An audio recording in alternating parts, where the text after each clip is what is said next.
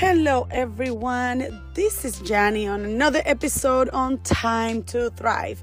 And I did it again, or I should say, I didn't do it, meaning that I did not record yesterday message. But hey, it's all good.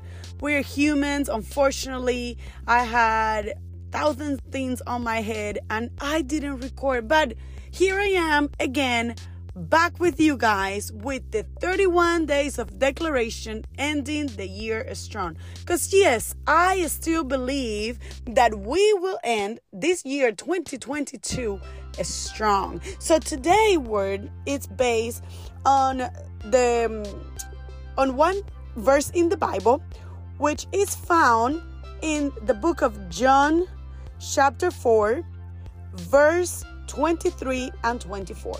And the word of the Lord says, Yet a time is coming and has now come when the true worshippers will worship the Father in a spirit and in, in truth. For they are the kind of worshippers the Father seeks.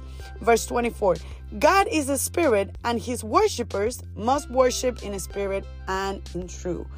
Amen to that. Listen, you and I, we are worshipers. Yes, you might say, well, maybe you are not on the altar worshiping God, but you are still a worshiper. You know why? Because the Lord make you and me at his own image and likeness. And when we go to heaven, we're going to be worshiping for eternity. So why don't we start here? Why don't we start now to worship Him in spirit and in truth? And to worship Him in spirit and in truth means that we are giving the best of ourselves to Him from the bottom of our heart, from that deep place that we give to Him our very best, our genuine worship, our genuine gestures, our genuine posture. So today we're going to declare that for the rest of this year, we will worship the Lord in a spirit and in truth. We will give Him the best of ourselves. I hope you enjoyed this message, and until next time.